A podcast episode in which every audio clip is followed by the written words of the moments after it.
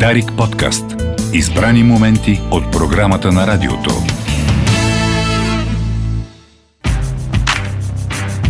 Особен поглед.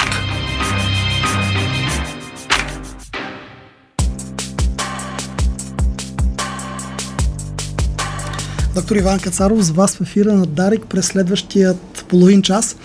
Сега, с в студиото Беломорска на Шрёдингер, като котката на Шрёдингер, човека, който никога го няма в предварителните обявления, обаче се появява в особен поглед. Кристина Беломорска, режисьор, привет! Добър вечер! Иво Величков, Лидия Пеева, Българска асоциация по хипноза, значи двама хипнотерапевти и един режисьор. В особен поглед. Идеята на тази рубрика е съвсем свободно. Сякаш няма микрофон, всеки да си изкаже положението, да насочи прожектора на своята експертност към тема, която ангажира вниманието му и да я пречупи през своята призма на компетентност. Пък да видим къде ще му излезе края. Аз мога да ви подхвърля нещо.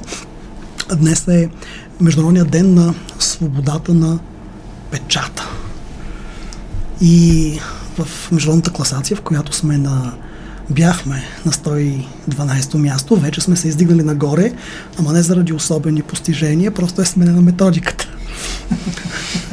така че, колко свободен го усещате нашия печат? Има ли нужда и смисъл от печат?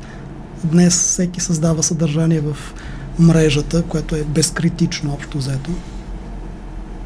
Микрофона е ваш, моля, бързо, няма време. Да, гледаш ме мен, сякаш искаш Нищо. аз да ти отговоря първо. Ами, по-артистично, може би.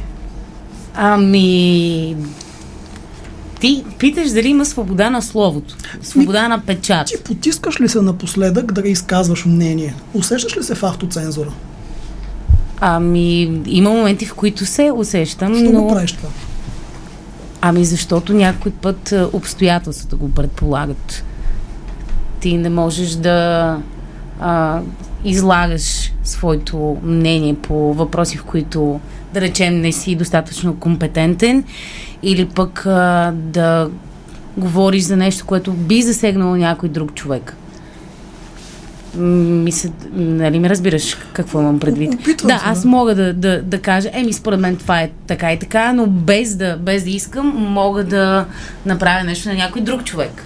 Ема ние винаги може да направим нещо на някой. Аз не съм да, запознат еми, с фините еми за това, за това някак много а, дипломатично пред... аз мисля, че трябва да изказва своето мнение, особено когато става въпрос за някакви по-кардинални и големи неща, освен ако ти вече не, не си човек, който категорично може да говори за това.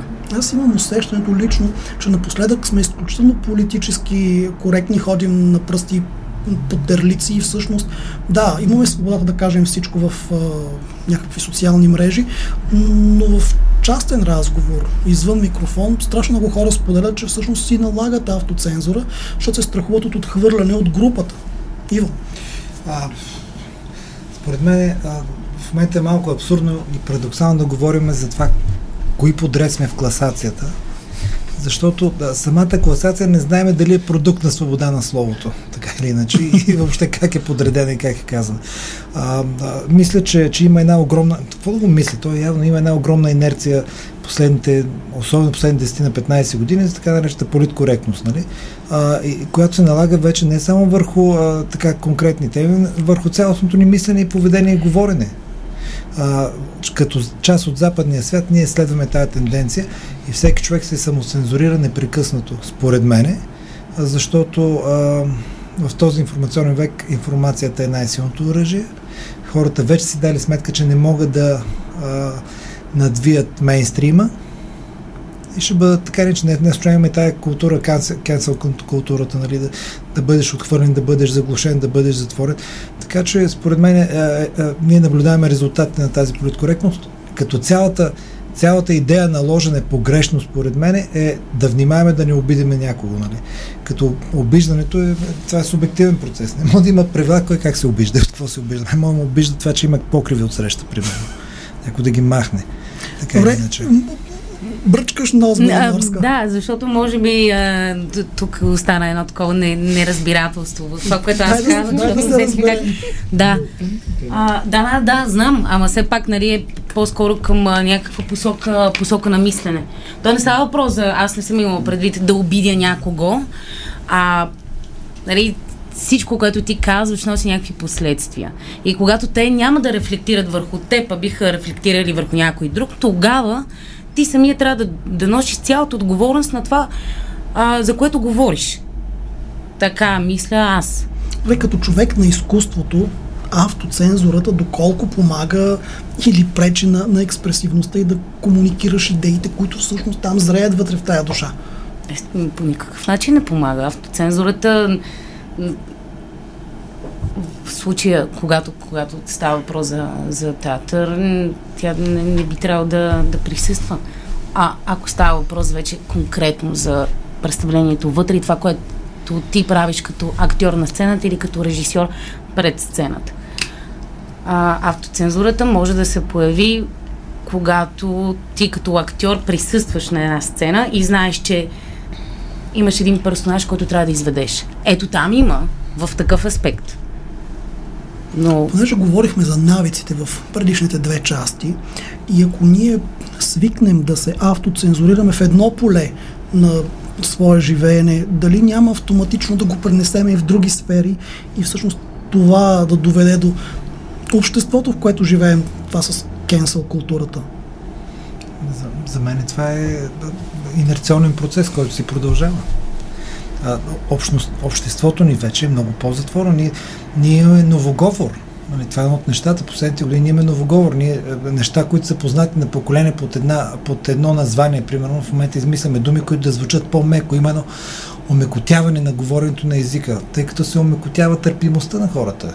В смисъл да, по-крехки стават хората във възприемането на истината. И затова ние се опитваме нещата да им кажем по-меко. Така че някак... Къде ще му излезе край? Не могат да ги понесат. От това.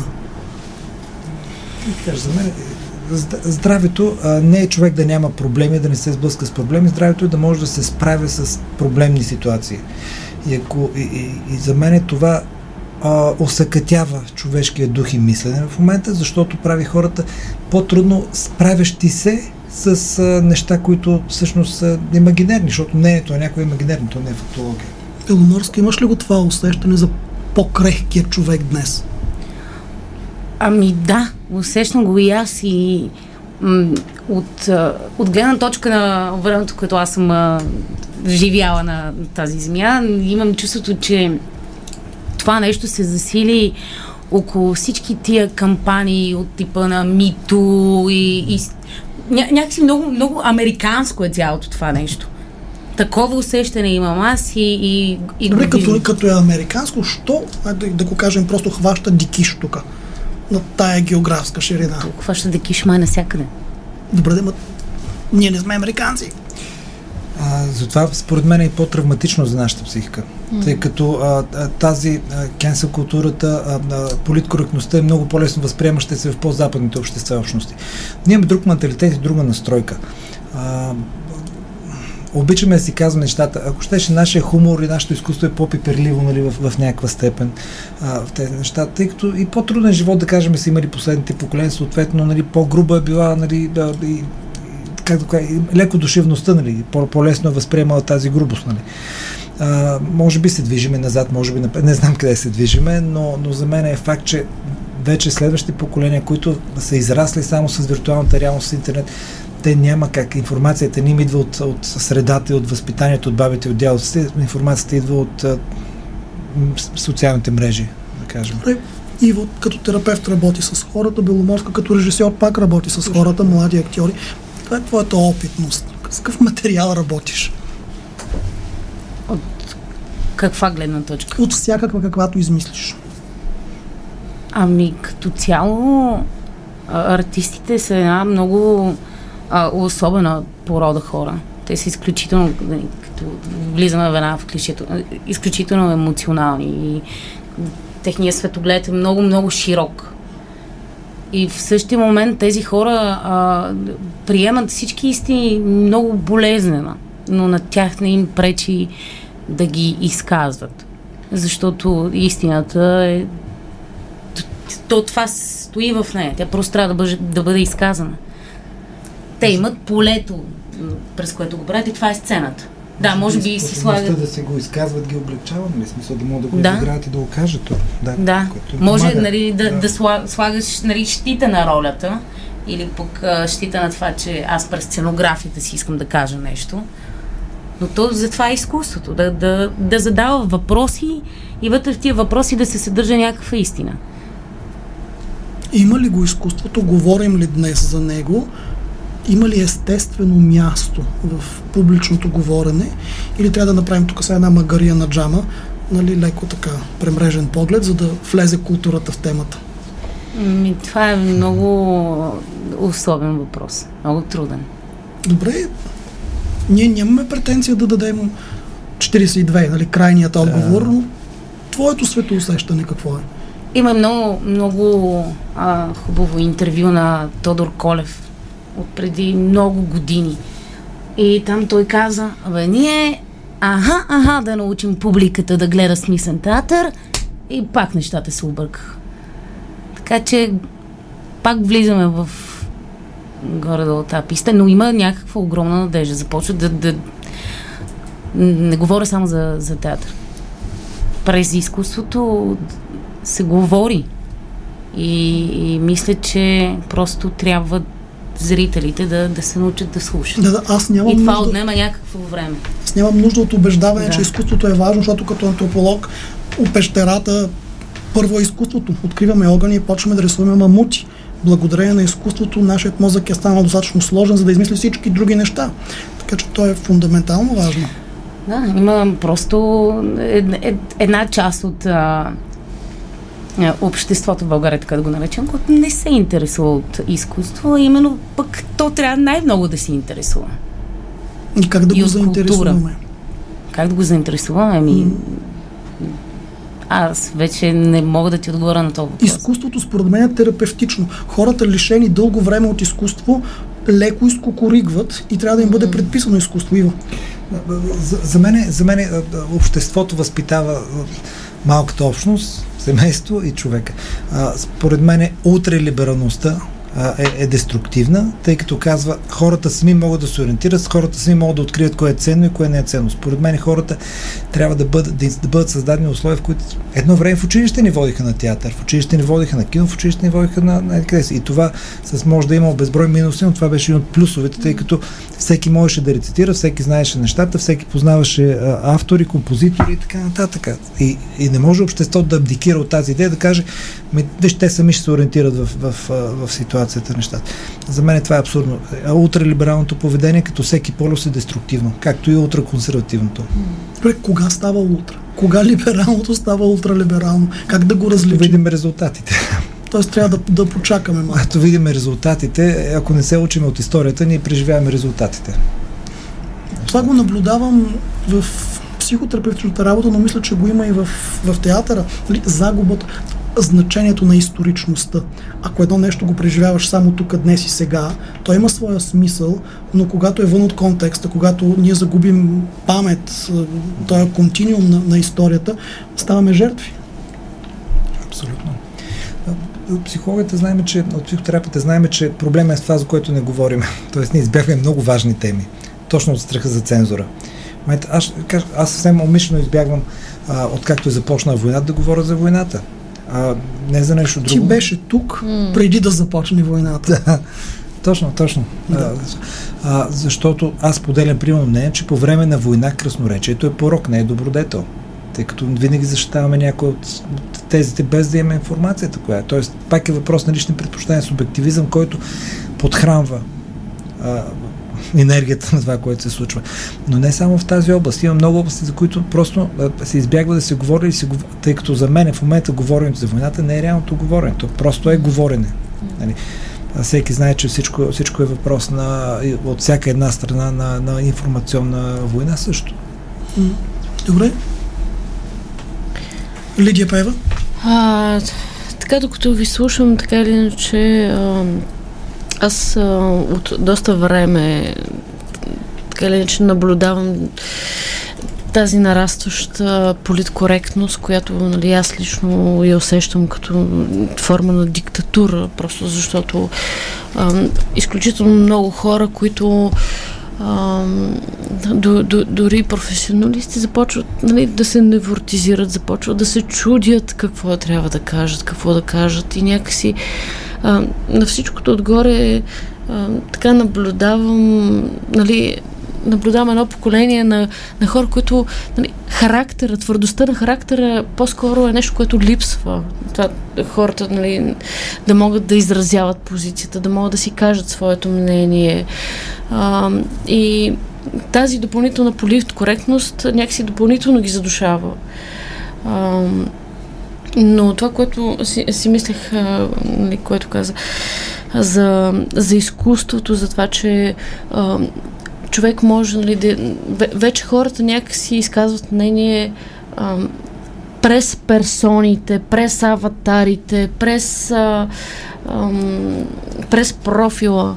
В социалната мрежа имаш предвид? Да, mm-hmm. в социалната мрежа. И много, много често дори се изказват мнения, които никога не би ги казал по този начин, когато се срещнеш очи в очи лично с човека. А, и, и също, в същото време се замислям, че пък а, изкуството е един наистина много добър канал за, за това човек да може да се все още, все още някакси да се изразява, тъй като е една идея все още някакси, поне така го усещам като по-ненаказано за това нещо. Ние в момента а, така, сме свидетели на, на различен бум, на, на различен вид творчество, на различен вид изразни средства. И по-скоро, може би това е формата, през която хората се опитват да комуникират. Ето сега, Беломорски имаше представление. Как избра да направиш тази постановка? Кое те мотивира да е това? Имаше ли социална провокация или просто ей тъй елитарно си го реши да бъде Чак пак елитар. Откъде да знам, питам. А, ние миналия път говорихме за това, надявам се да има тотално различни слушатели, за да не им говорим едни и същи неща. А, но темата за отчуждението на човека от социума, това, че ние непрекъснато някак се опитваме да да бягаме от тази реалност, която не можем да понесем, такава каквато е, а, и средствата, през които го правим, в случая на доктор Поляков, това е морфин, беше нещо, което привлече вниманието ми. Защото имам чувството, че моето поколение, аз съм представител на милениалите, но, не, горкат. Точно, точно това правим непрекъснато. Ние, ние някак нямаме способността да свободно да говорим за чувствата си, за нещата, които мислим, много трудно имаме авторитети. Как се получи това? А, Твоето обяснение за как се е получило? Ми, аз не съм много сигурна. Добре, те. По-скоро... Как го усещаш? Аз много съм си мислила по този въпрос. А, но някак има един такъв особен, особен страх при нас да можем да, да се заявим като такива каквито сме. Страх от отхвърляне? То от всичко, да. Особено от, от отхвърляне. От това, че, да, че има възможност да не се впишеш никъде. Е страха по-силен ли от мечтите? Зависи. Защото ако страха е по-силен от мечтите, да. тогава той парализира. Понякога да. И, и точно за, за това на, на мен са ми интересни тако такива текстове, такива изследвания около това нещо и се опитам да ги правя през театър. Какво ще правиш след това? А, с, малко сложен въпрос. Добре, да, ами имам, имам планове, а, но предпочитам да... Не, да не, не, искам за Ти днеска само... Кажи ми какво, какво те провокира в твоето търсене нататък? Каква е провокацията? Не ми казвай проекта какъв е.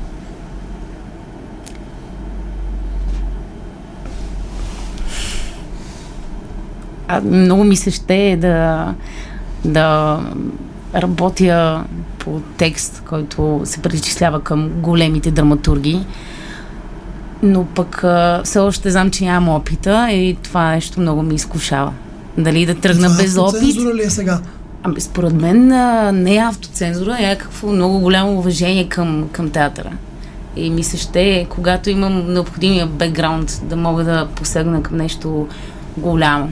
Кога ще посегнеш към нещо голямо? Значи след пет представления, Надявам се ще поне след 3-4 представления да си кажа, ето сега тук ще взема ето текст. Така си мисля, защото иначе е много лесно след това да, да катастрофираш в нещо, което примерно взимам Шекспир и какво? Ми правиш Шекспир на Беломорска. Е, да, да, ама пак има, там има едни такива закони, които ти, ти не можеш да избягаш от тях. Не става въпрос да го направиш по къла представлението. Именно.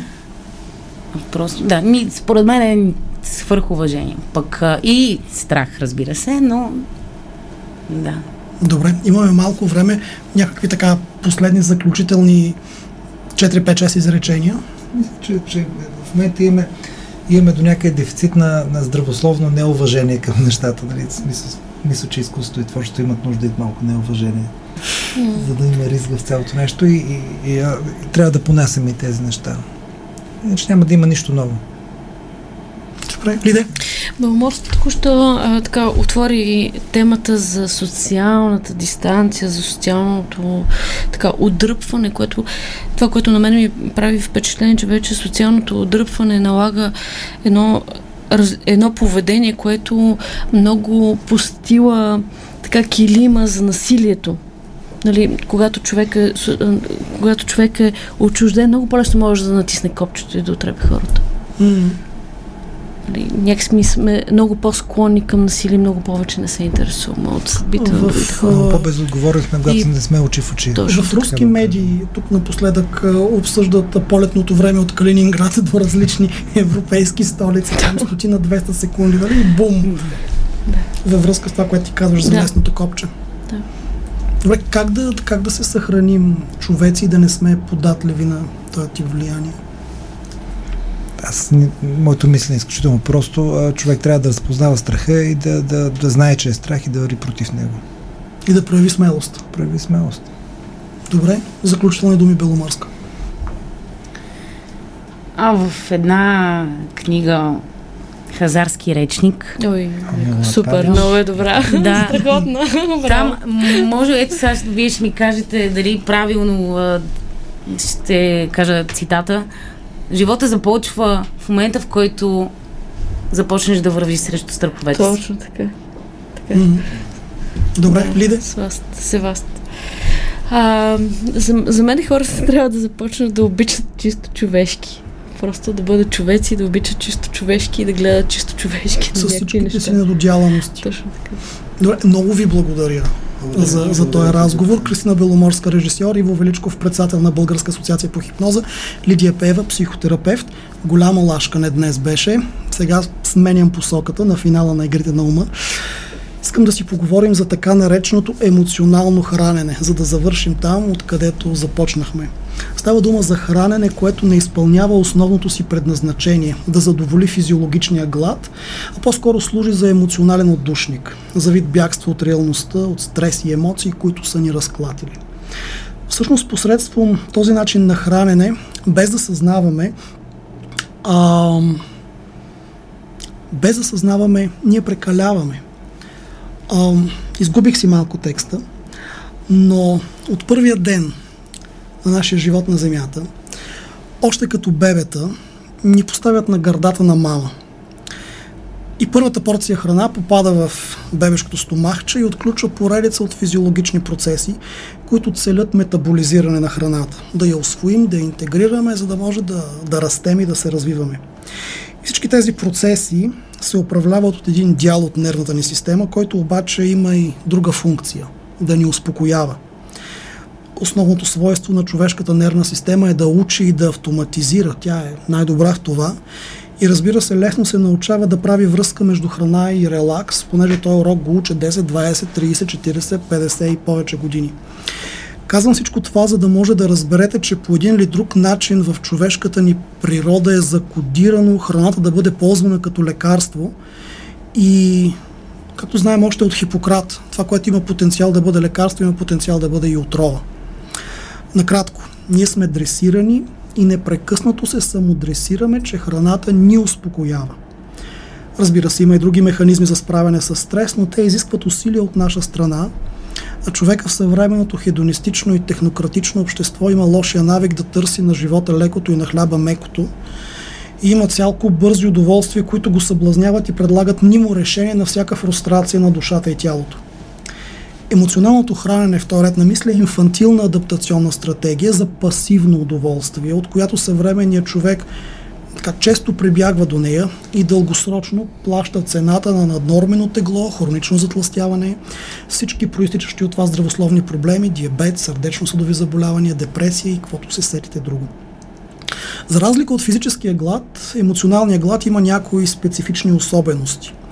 Първо, появява се внезапно и се усеща като нещо спешно. Просто трябва да ям, не мога да го отложа. Живото застрашаващо е да не ям предизвиква много специфични желания, конкретни за пица, чип, шоколад, сладолет, нещо конкретно, което е нашата храна на комфорта. Потиква човек към ненаситно хранене, прекалява с количествата. Това емоционално хранене може да продължи дори когато, когато вече сме заситени. И крайният резултат е чувство на вина, на огнетение, на огрезение, смущение от това, което сме направили.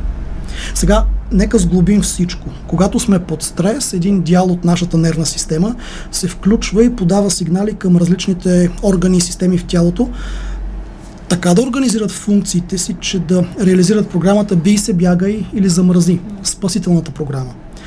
Имаме обаче и друг дял от нервната ни система, който прави точно обратното. Подава сигнали към органи и системи, така че да ги успокои. Същия дял обаче се активира и когато се храним. Сега надявам се лесно виждате връзката, че когато се храним, получаваме и спокойствие и така борим стреса, но пък се докарваме здравословни проблеми. Ако преяждаме възоснова на емоция, първото нещо, което можем да направим е да посочим емоцията и да намерим начин да я изразим директно или през заместителна форма, което може да означава изкуство. За да направим това, можем с помощта на мобилния телефон да водим дневник, в който записваме кога и какво ядем. И особено важно отбелязваме какво сме правили и как се чувстваме непосредствено преди да започнем да се храним. След това, анализирайки дневника, можем да видим как еднотипни и повтарящи се емоции ни потикват към това да ги лекуваме в кавички, чрез пасивно удоволствие. За едни това е храната, за други алкохол, за трети повърхностни връзки, безразборен секс и така нататък. И ако вие се разпознавате по някакъв начин в модела, който описах току-що, може би има смисъл да направите консултация с специалист в сферата на психичното здраве, за да ви помогне да изработите здравословни адаптационни стратегии за справяне с фрустрациите и стреса. Така завършваме днес, уважаеми. Очаквайте ни следващия вторник от 19 часа. Припомням, че във Facebook страницата ни Игрите на ума очакваме вашите коментари, предложения за нови теми и въпроси към гостите. И за да не ви липсваме, слушайте ни денонощно на darik.bg, също във Facebook страницата на Дарик, както и в подкаста на радиото в SoundCloud, Spotify, Apple Podcast и Google Podcast. Това е последното нещо, което, което аз, доктор Иван Кацаров, имах да ви кажа. Лапсус Лингве, останете с програмата на Дарик Радио. Чао! Слушайте всеки вторник от 19 часа Игрите на ума. Радиопредаване на Дарик за модерните предизвикателства на умственото, душевно и емоционално здраве.